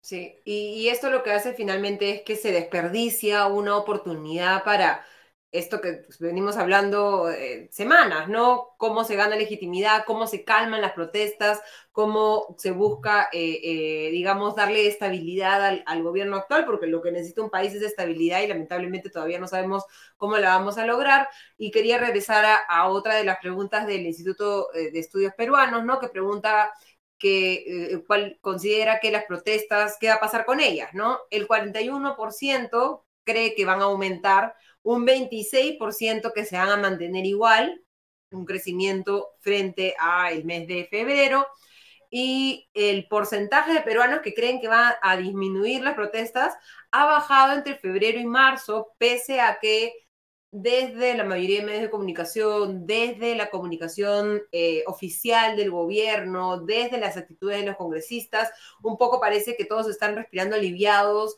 sintiendo que ya todo pasó, ya todo terminó y que eh, eh, estamos pasando un poco la página. No sé cómo lo ves tú, Augusto, también en, en un contexto en el que la mitad de los encuestados considera que las protestas van a conseguir el adelanto de elecciones, ¿no? Un 50% considera que efectivamente sí se van a adelantar las elecciones, aunque el Congreso nuevamente está mirando por otro lado y, este, y haciéndose un poco, como se dice coloquialmente, el loco con, con el adelanto de elecciones, ¿no? Sí, a ver, yo creo que es diferente el incentivo a protestar vinculado a eh, la vacancia de Pedro Castillo y la percepción de que hubo un, este, eh, mal llamado golpe en contra Castillo, que por supuesto no, no existió, pero que hay gente que lo interpreta así o que en todo caso sienten que el Congreso confabuló en su contra, en fin. Eso como incentivo para salir a protestar me parece mayor eh, o con mayor capacidad de movilizar, digamos, que, que estos cuestionamientos más vinculados a este, la plata de Shimabukuro en la campaña o, o la empresa del amigo que está abasteciendo al MIS que son cuestionamientos muy serios, no quiero decir que no, son muy, muy serios, pero los veo menos gatilladores, digamos, de protesta eh, social.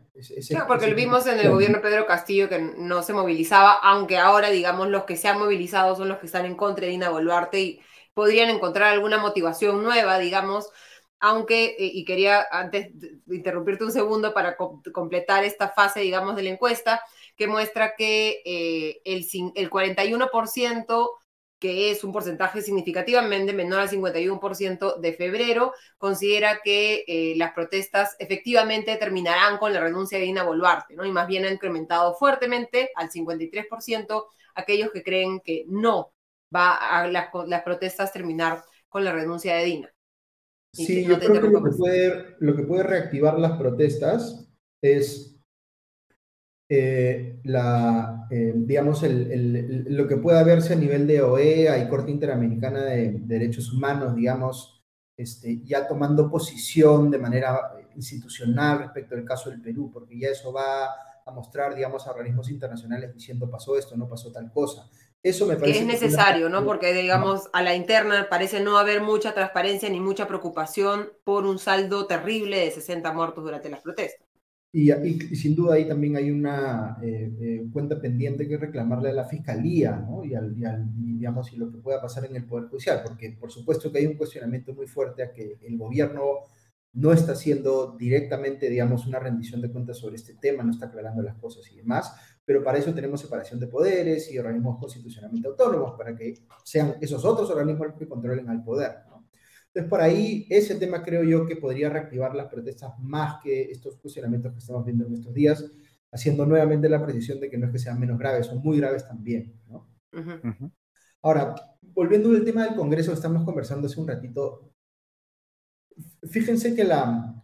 Em, no quiero decir que, que, los congresistas no estén desconectados de la realidad, porque sí lo están, y, y más que desconectados de la realidad, yo creo que están desconectados de sus deber de representar a sus electores, porque tenemos un sistema político, lo hemos conversado un montón de veces, que desde el momento que el congresista asume funciones ya no, tiene, ya no le debe nada a nadie y siente que puede hacer lo que le da la gana, ¿no es cierto? Inclusive eh, promover la construcción de policlínicos o como, este, eh, digamos, hemos visto en las últimas semanas eh, hacer todo tipo de gastos este, superfluos y que parecen más como si estuvieran entrando al Congreso para irse de vacaciones por cinco años, ¿no es cierto? Em, pero yo no creo que estén tan Em, no creo que haya una ausencia de estrategia política, ¿ya? O sea, por ejemplo, fíjense cómo en los últimos eh, meses o años el Congreso ha aprobado un montón de modificaciones, incluso constitucionales, que eh, le quitan eh, dientes, digamos, al Poder Ejecutivo para poder ir por el camino de la disolución constitucional del Congreso. Entonces, están más tranquilos porque ya no se puede hacer cuestión de confianza sobre cualquier cosa, o sea, porque se han dado cambios que le quitan la posibilidad al Ejecutivo, digamos, de, de accionar para este, quitarle su chamba. Entonces, eh, me da la impresión de que muchas de las cosas eh, escandalosas que hacen, las hacen porque están en una situación de que, digamos, en la que se sienten seguros en su posición y que no les va a pasar nada, ¿no? Y lo mismo, si quieren, podemos verlo, eh, en la misma asunción de mando de Dina Boluarte, ¿no? Cuando Dina Boluarte asume, había un nivel de desaprobación muy alto del Congreso, pero los congresistas en ese momento no estaban pensando que los iban a sacar de su chambas, era cómo nos ponemos de acuerdo con la nueva inquilina de Palacio para tener un nuevo periodo de coexistencia, ¿no? Y eso es una cosa interesante también que marca el gobierno de Castillo y la prolongación, digamos, en el gobierno de Dina Boluarte respecto de situaciones anteriores como la de PPK o eh, o de, eh, digamos, este, Vizcarra, ¿no? que había una tendencia mucho más fuerte hacia el conflicto este, eh, y que se activen las armas de destrucción mutua, digamos, este, de la vacancia y de la disolución del Congreso con más, con más posibilidades de éxito, ¿no es cierto? Mientras que en el gobierno de Castillo y luego de, de Boluarte hay más como un equilibrio precario, pero, pero tiende a preservarse, digamos, ¿no? O sea, tienden los actores a convivir a hacer como que se pelean, pero en realidad están cómodos conviviendo juntos. Es más difícil imaginar que una vacancia pueda ser exitosa. Miren, hubo tres vacancias este, contra Castillo y únicamente llegó a ser exitosa porque cometió un golpe de Estado, aun cuando las anteriores ya tenían eh, elementos bastante contundentes para sustentarlas. ¿no? Entonces yo, yo creo que es, es difícil imaginar que, que, digamos, la situación de para que el, los congresistas pierdan su trabajo y el Congreso sea este, o disuelto constitucionalmente o, digamos, este, eh, eh, eh, cerrado por la presión ciudadana, que es el escenario antidemocrático, digamos, ¿no? Lo que sí yo creo, y lo hemos conversado también aquí varias veces, es que tú no puedes tener una democracia sostenible, digamos, cuando tu Congreso tiene un dígito de aprobación de manera sostenible en el tiempo. O sea, eso eso no lo podemos aguantar mucho tiempo más. O sea, la gente, en un momento de decir, ¿para qué tenemos Congreso? Una institución que no tiene ni 10% de aprobación, ¿para qué sirve? ¿no? Y esa es la preocupación que tengo yo, porque es bien fácil de capitalizar para cualquier, eh, eh, digamos, este gobernante autoritario que quiera ir por el camino de la concentración de poder en el Ejecutivo. Y eso es lo que los ahorita, porque a ellos no les preocupa, ¿no? Se terminarán su periodo en el 2026, no serán reelegidos, pero se irán después de haber hecho un montón de plata y haber sido de viaje. Por bien comidos, bien, bien cuidados, bien sanitos, ¿no? Bien viajados.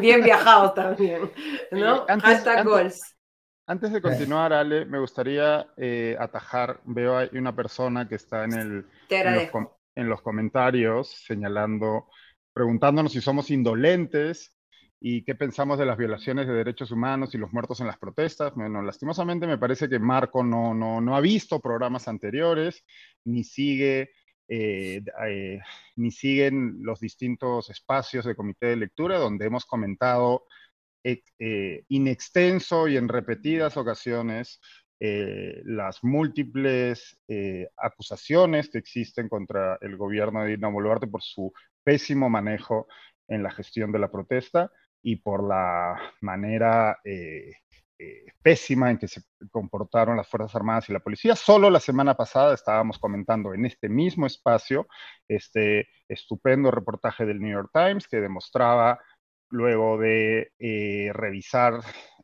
horas de video y demás documentación, cómo tanto el ejército peruano como la Policía Nacional había hecho un uso excesivo de la fuerza. Eh, también hemos criticado en repetidas ocasiones la lentitud con la que la Fiscalía está asumiendo las investigaciones en estos casos y creo que cualquier persona con dos dedos de frente, uno puede tener una tendencia la tendencia política que quiere, uno puede, lo que estamos haciendo hoy es análisis político de la situación actual, pero eh, una cosa no quita la otra, ¿no? Y tampoco vamos a tener que estar en cada programa o en cada intervención teniendo que condenar o traer a colación los comentarios que hemos hecho sobre situaciones que siguen, que sigue, que siguen su curso, ¿no? En estos momentos la Fiscalía está investigando, todos exigimos y esperamos más celeridad y yo creo que pues, nadie, nadie puede negar que el gobierno Boluarte ha hecho un pésimo manejo de esta situación. Eh, muy probablemente esas personas murieron a manos de las fuerzas del orden y los responsables van a tener que pagar. Y vamos a ver hasta qué nivel llega esa responsabilidad. Pero bueno, nos han dicho espacio de ultraderecha hoy día. Este. Nos invitamos un poco a revisar nuestros eh, muchos eh, programas para encontrar que más bien... Bueno, ya sabemos que en redes sociales todo, todo se puede decir. Todo, todo, todo, el papel, el papel, el comment, el comment section aguanta todo. Pero gracias, Diego, por, por, este, por, por comentarlo. Y regresando a la programación habitual. Sí, quería, este sí, regresando, yo quería comentar una cosa que no sé si vieron, porque salió justo esta tarde y es bien interesante, un, un reportaje en Infobae Perú, eh, de autoría de Rodrigo Chillitupa, eh, periodista eh, peruano de este medio de Infobae, que de hecho es un medio argentino, pero que tiene oficinas en Perú ya desde hace unos meses. Y es un reportaje bien interesante porque es el tipo de escrutinio que se estaba haciendo de manera recurrente hacia el eh, gobierno de Castillo hasta su caída, ¿no? y tiene que ver con revisar los listados de personas que se reunieron con la entonces ministra del MIDIS, Dina Boluarte, y como muchas personas que tuvieron una o varias visitas en su, en su despacho, luego obtuvieron contratos en distintas instancias del Estado y también cargos en instituciones del Estado. ¿no? Eh, los invito a buscar el reportaje, la verdad que está bastante interesante y creo que, como decíamos al inicio del programa, pues suma ¿no? a esta serie de cuestiones por las que debe preocuparse Boluarte porque se están acumulando las acusaciones con respaldo. Eh, ya no son, digamos que ya no, no, son acusaciones que, se, eh, que, estén basadas en opiniones, son acusaciones que están basadas en, en, un respaldo documental. En este caso, personas que tuvieron reuniones, en algunos casos incluso personas cercanas a Vladimir Cerrón, y que luego han obtenido eh, contratos en el Estado o puestos en el Estado. Y bueno, la presidenta Boluarte va a tener que responder. Entiendo por lo que dice la nota de Infobae que se le pidió su descargo a presidencia y como de costumbre no quisieron responder, ya mandarán un tuit explicándonos que ella no era ministra en realidad, que el ministerio también, el ministerio también lo manejaba eh, Perú Libre, probablemente. Seguramente. ¿no? y ahí para, para complementar también, eh, Claro, hay, mucho em, eh, wishful thinking, como se dice, ¿no? De, tratar de ver un quiebre entre el gobierno de Dina Boluarte respecto del de, Castillo, como si representara lo opuesto, porque claro, se quiere pues, que se mueva el péndulo para el otro lado, pero estamos y esto siempre hay que recordarlo, estamos hablando de la prolongación del mismo gobierno, que, digamos, eh, simplemente porque había una sucesión constitucional debido a eh, una vacancia, este, en, mi opinión, perfectamente válida, digamos, y legítima, pero es el mismo gobierno, ¿no? Eh, Dina Boluarte ha sido ministra durante todo, casi todo el periodo, ¿no es cierto? salvo, si mal no recuerdo, el último gabinete, por un periodo más bien corto, entonces, cualquier cosa que haya ocurrido en el, gobierno de Castillo, como por ejemplo violación de estándares mínimos democráticos, no eh, falta de disposición para eh, rendir cuentas ante la prensa, obstrucción a la justicia, malos manejos en la policía, todas estas cosas que pueden haber pasado eh, en el gobierno de, Pedro Castillo, pasaron con Dina Boluarte siendo ministra, ¿no? Sentada en el Consejo de Ministros, ¿no? Entonces, este, no, es, Claro. No, y como vicepresidente, ¿no? Que, también, no, que no es un cargo, digamos, es un cargo más ornamental, pero que estaba ahí, ¿no? Claro, porque digamos que si ella hubiese tenido una oposición por principio a lo que estaba viendo ocurrir, hubiese renunciado, o sea, sí tenía herramientas, digamos, para marcar distancia y, y, no lo hizo, ¿no? Y hacia el final, cuando era más evidente que la, eh, digamos, caída de Castillo podría ocurrir en cualquier momento, ahí es cuando ella empieza a tener un cambio de, discurso, eh, acomodándose, digamos, al escenario político que se venía, ¿no? Pero, pero no hay, digamos, hay que, me parece, por una cuestión de, de, ser fieles a, a, a, la realidad, este, entender que no es no es como que el gobierno de, de Boluarte representa la antítesis o, digamos, este, eh, una versión antagónica a lo que hubo antes, sino que es, es, lo mismo con algunas eh, diferencias, algunas positivas, diría yo, como un gabinete más técnico que los anteriores, pero muchas otras o iguales o peores, ¿no? Entonces, este, creo que la gente cae con mucha facilidad en ese error de ver a, al gobierno de Dina Boluarte, además como un gobierno de derecha, este, eh, liberal, pro empresa, que creo que tampoco lo es, este, sino que, digamos, este, esas diferencias marginales respecto del gobierno anterior se ven mucho más grandes por, por un poco el, deseo de la gente así, ¿no? el optimismo, ¿no?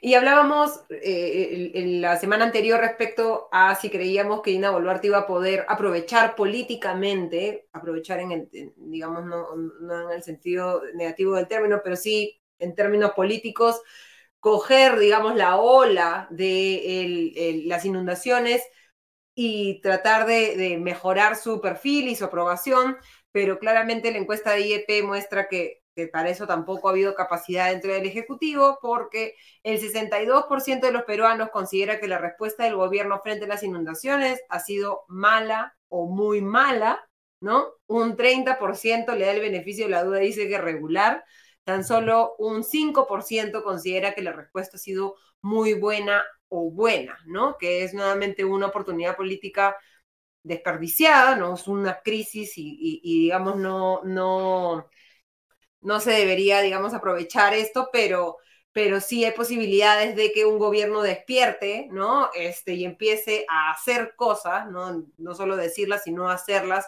en un escenario de emergencia en la que, como muestra la encuesta también, un 38% de los encuestados a nivel nacional menciona que su actividad económica o la de alguien de su hogar ha sido muy afectado por eh, las lluvias, inundaciones y huaicos, ¿no? Vemos en la macrozona un 56% de los encuestados señala que su actividad económica o la de alguien de su hogar ha sido afectada, un contexto en el que además otro argumento o, digamos, este, pues, eh, circunstancia que podría beneficiar al gobierno es que no se ve al gobierno como el principal responsable de las inundaciones, sino un 54% eh, señala que es el cambio climático o las condiciones climáticas extremas el responsable principal de las inundaciones. Un 17% reconoce que lamentablemente los peruanos no tenemos eh, eh, buenas políticas de, manejo de desastres, ¿no? De que no nos cuidamos, vivimos en, en zonas en las que hay efectivamente eh, riesgo de que haya una inundación, un huaico, aunque hay que decir que debería ser labor del Estado finalmente definir dónde es que uno puede o no puede construir una vivienda, un 13% culpa al gobierno central, un 10% al gobierno regional, 4% a gobiernos eh, eh, locales, un 52, por, un 48% de los peruanos señala que ha sido afectado personalmente en algún momento por un desastre natural y eh, señalando cuál es el nivel de gravedad en que se ha sido afectado. Un 34% señala que ha sido mucho o algo afectado por eh, este desastre natural y un 52% señala que no fue afectado, ¿no? Digamos que estaban dadas las condiciones para que el gobierno pudiera actuar rápidamente, solucionar o, o enmendar el problema, comunicar las cosas de manera eficiente y poder ganar un poquito de, popularidad en el caso de Boluarte, de legitimidad al tiempo que beneficia a la gente, pero eso no se ha dado. Sí, yo, o sea, yo creo que era bien difícil que la, primera impresión de la reacción del gobierno ante los desastres hubiese sido positiva, porque no estaban dadas las capacidades, no se habían hecho las inversiones, o sea, iba a ser como ha sido, digamos, ¿no? Lo que era una oportunidad para el gobierno era decir, a partir de ahora vamos a hacer esto, vamos a hacer un cambio de ministro, vamos a poner gente más capacitada para entender estas cosas, vamos a hacer tal eh, eh, iniciativa. Un gabinete de desastre, un gabinete de prevención, un gabinete de acción. Potente, digamos, ante esa situación, que yo siento que es lo que han querido hacer, pero la, les han sacado, les han reencuadrado la agenda con estos cuestionamientos por el tema de Shimabukuro y se les fue esa oportunidad. Se les fue. ¿no?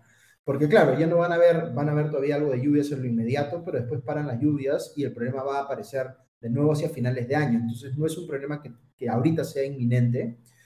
Eh, yo, yo, pensaría que el que de repente sale beneficiado de esto es Otárola, ¿no? Porque este, el, el, un poco más de a, un, a un, escenario de, de cuestionamientos legales a, a, Dina Boluarte hace que la figura de Otárola como, por, un lado, su abogado personal y por otro lado, una suerte de defensor incondicional, este, eh, pueda cobrar un poquito de mayor importancia cuando quizá ya estaba en los planes sustituirlo por alguien. No, no sé, estoy especulando ahí, pero, pero me parece que quizá él es un beneficiado dentro de lo malo para el gobierno, digamos, de la situación por cómo se ha dado.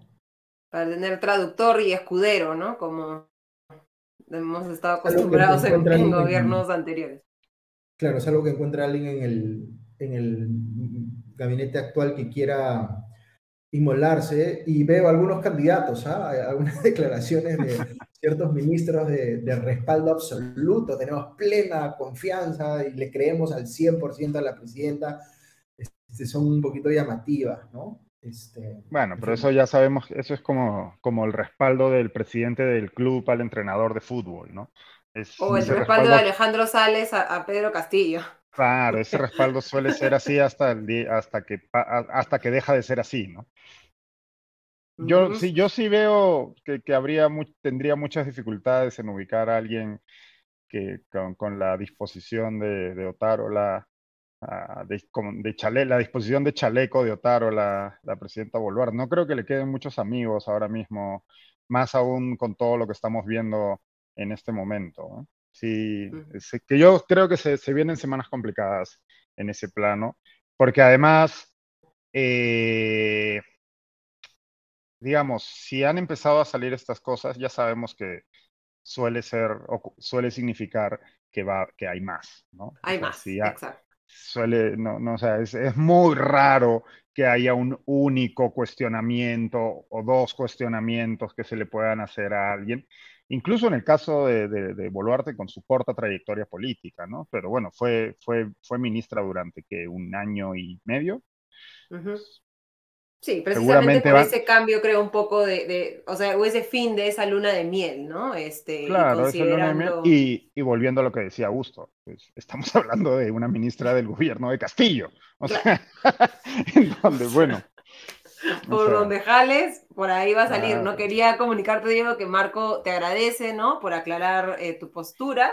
No creo que es bueno que, Y ahí hay, sí, gracias Marcos por tu comentario. Y hay otra cosa que es bien importante, creo ahí, eh, para ir cerrando, y que, que, suma lo que decía Augusto, ¿no? Yo creo que eh, es, hay que recordar también que el distanciamiento de, de, de, la entonces ministra Boluarte, del presidente Castillo y su entorno más íntimo, eh, surge, de hecho, es, ¿no? es el punto de quiebre es cuando nombra premier a Betsy Chávez. Ese es el, punto de quiebre. Ese es el, hasta ahí Boluarte seguía como si nada. Por supuesto que sabía que existía la posibilidad de, tener que saltar, ¿no? Dejar la banca y pasar a ser titular en la presidencia, pero hasta que, hasta que con Betsy Chávez, con las que sabíamos que tenía muchas diferencias y demás, hasta que pasó eso, a lo mejor ella quería ser premier y no sabemos, ¿no? No sabemos. Y, y, fue eso lo que hizo que ya dijera, bueno, hasta aquí llegamos, ¿no? sí, no nos haga el tiempo para, para, hablar en extenso, pero, y perdón Ale, este, en, la, en la promo de, no sé en qué programa dominical, que ha hecho una entrevista, ha entrevistado a Betsy, creo que es latina, no estoy seguro, eh, e, ella se presenta como presidenciable, ¿no? Dice que la, la, le, están, le van a dar preventiva y que, y que eso va a llevar a que se convierta en una figura presidenciable. Y luego también Aníbal Torres ha dicho entre semanas, ¿no? Que, que está evaluando una candidatura presidencial. Este, en fin, las cosas que tiene nuestro entorno político. Sí, lo peor es que más allá de lo descabellado que puede pasar, parecer, en este país puede pasar cualquier cosa. O sea. hay cosas que sí no podrían pasar porque luego Marco nos hace pregunta, ¿no? Según ustedes debe volver al poder Pedro Castillo si no, quiere. De ninguna manera. Castillo va a tener que, probablemente va a pasar mucho tiempo en prisión, ¿no? Yo espero que ese juicio se acelere. De, ya hemos hablado muchas veces de que la idea de estar 36 meses 36 es, ¿no? No estoy exagerando. Y como en 18 en el caso de rebelión y 36 en, los casos más de corrupción. o sea, la idea de que una persona puede estar 36 meses en prisión esperando juicio sin ser, sin una acusación, sin acusación eh, fiscal es absurda. Está eso es un error de nuestro sistema que esperemos que en algún momento alguien se le ocurra corregir. Pero independientemente de eso, Castillo va, probablemente va a pasar muchos años en prisión una vez sea juzgado, porque pues, hizo, cometió un delito a vista y paciencia de todo el país. En, como, alguien que se graba robándole a alguien, ¿no? Y de ahí es como, de ahí te victimizas. Sí, exacto.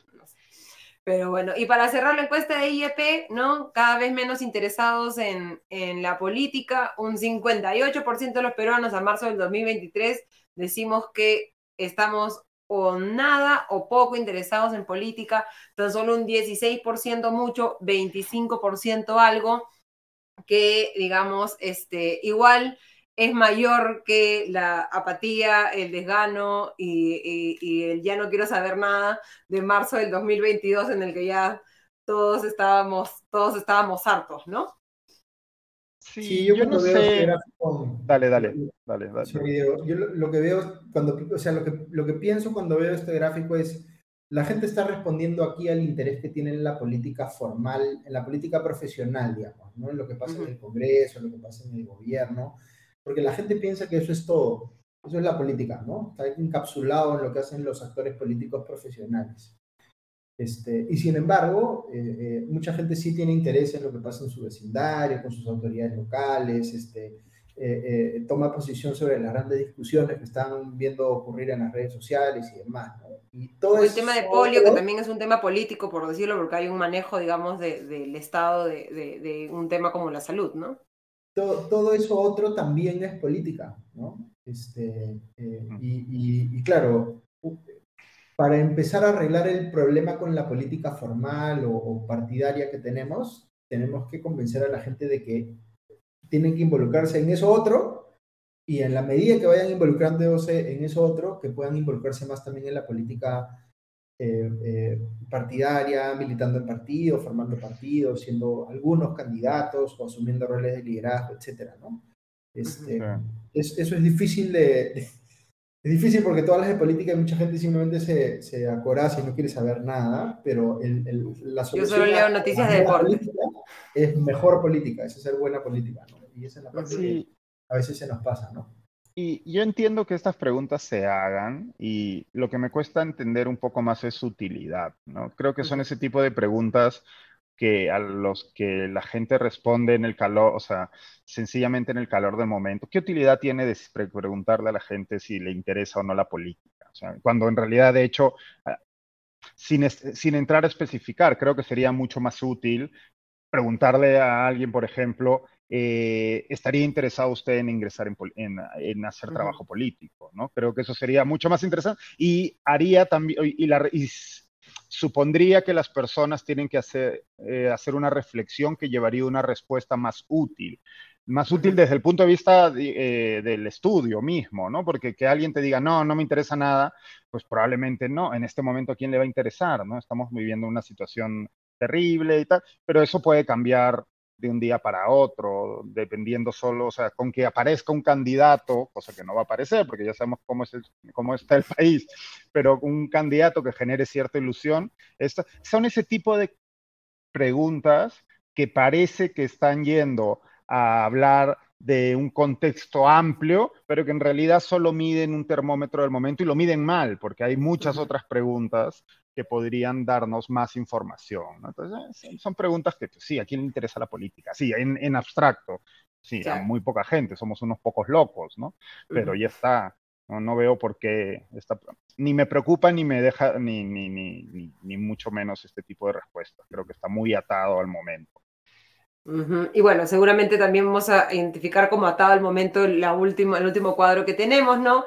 En que se les pregunta a los peruanos su identificación ideológica y vemos eh, que, digamos, no hay una tendencia clara, ¿no? Este, dependiendo del momento, este, nos identificamos como más de derecha, más de izquierda, y lo único que queda indeleble en el tiempo es ese 37% de centro, ¿no?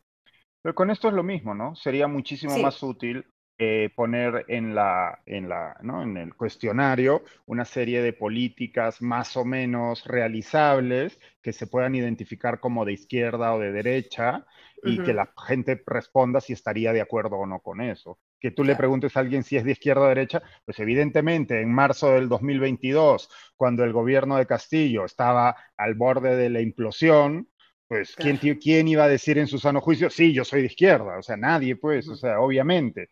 Y en este momento, cuando eh, acabamos de pasar una, una, situación de protestas en donde un gobierno que mucha gente identifica de derecha o apoyado por la derecha en el Congreso ha, ha probablemente matado a personas en manifestaciones, pues obviamente mucha gente no va a sentirse muy cómoda identifica, autoidentificándose como de derechas. ¿no? no es, es, una pregunta mal planteada, cosa que me sorprende además, porque pues, en el, eh, yo respeto mucho el trabajo de la gente en el Instituto de Estudios Peruanos. Creo que hay mil formas de hacer esto, de obtener los datos que quieren obtener de esta pregunta con otras preguntas más útiles. ¿no?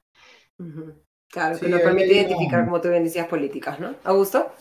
Hay una herramienta bien bacán para quienes nos están escuchando, que es el, el test de Nolan, Nolan N-O-L-A-N.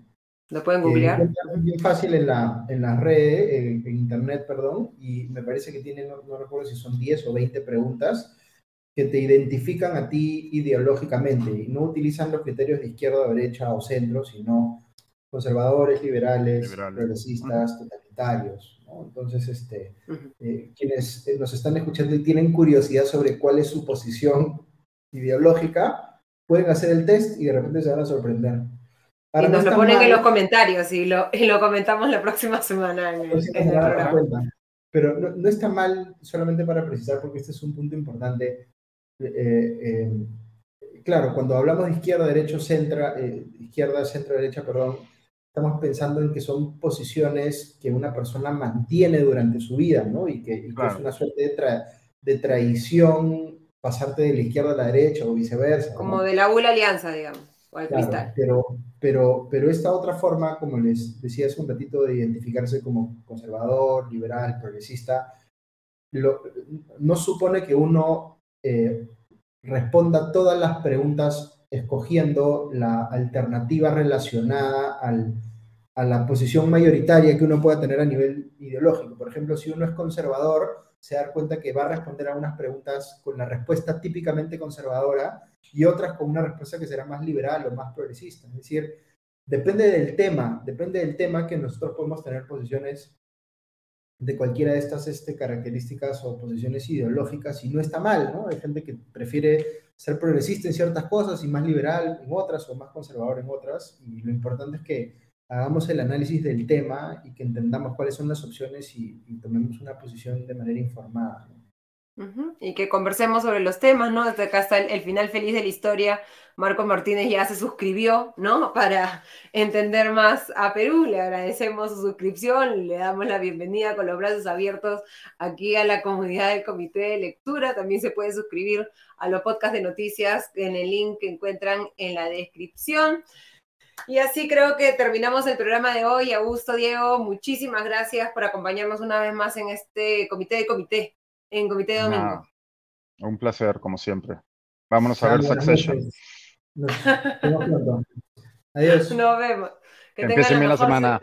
Sí, que tengan la mejor semana posible. Yo les agradezco a todos y cada uno de ustedes por habernos acompañado en esta edición de Comité de Domingo y los invito a sumarse a la transmisión de comité de miércoles el miércoles con Diego Salazar, comité de domingo la próxima semana y que evalúen, como les decía, suscribirse a nuestros podcasts de noticias políticas con Augusto Tausen, económicas conmigo todos los días por la tarde y las noticias internacionales con Farid Cajat. Les deseo una excelente semana, les agradezco nuevamente por acompañarnos. Nos vemos el próximo domingo. Hasta entonces.